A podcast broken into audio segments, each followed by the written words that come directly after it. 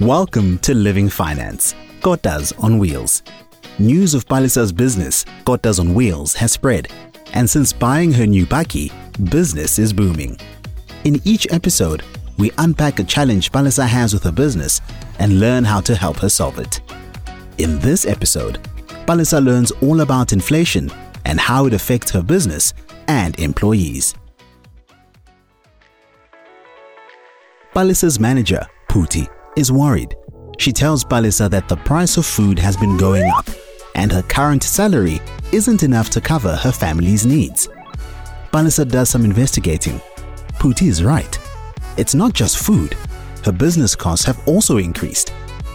All these increases are due to inflation, and Palesa needs to make a plan to combat the effect of inflation for her business and for her staff. Inflation is a measure of the change in the buying power of money over time. In other words, inflation affects how much you can buy with your money. Yeah? For example, how much can Palesa buy with 100 Rand? Well, last year, bread cost 12 Rand, so she could buy 8 loaves with 4 Rand change left over. But this year, bread has increased to 15 Rand per loaf, so her 100 Rand will buy less. Now she can only buy 7 loaves of bread for 105 Rand.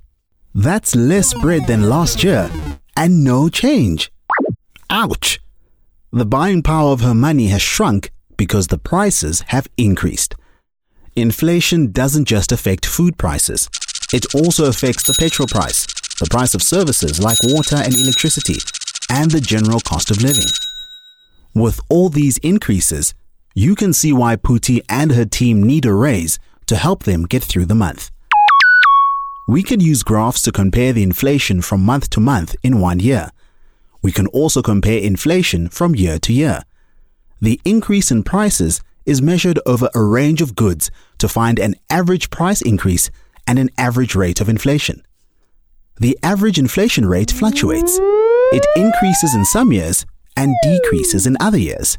It can even change from one month to the next within the same year. In 2022, the average inflation was 5.73%, but 2023 is predicted to have a 4.65% average inflation rate. Although the rate of increase in 2023 is lower than in 2022, the prices will not go down. They will continue to go up, but just not quite as fast as in 2022. Why is that?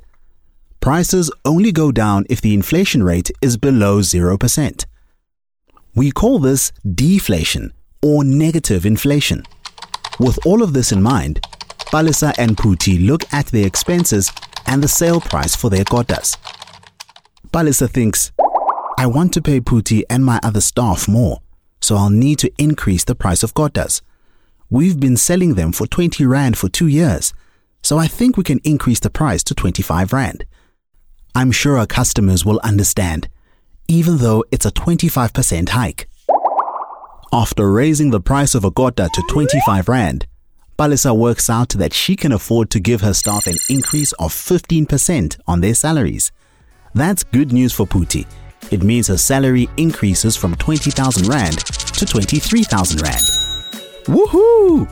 Phuti is really pleased and so is Palesa, who now understands inflation. What has Palesa learnt? Firstly, that inflation is the average rate of increase in prices over time. And secondly, to account for rising food prices and the increased salary needs of her employees, Palesa must adjust the cost of her kotas. Find more episodes of Kotas on Wheels wherever you get your podcasts or on our website omlearnthinkdo.com. Kotas on Wheels is brought to you by Old Mutual. Learn, think, do.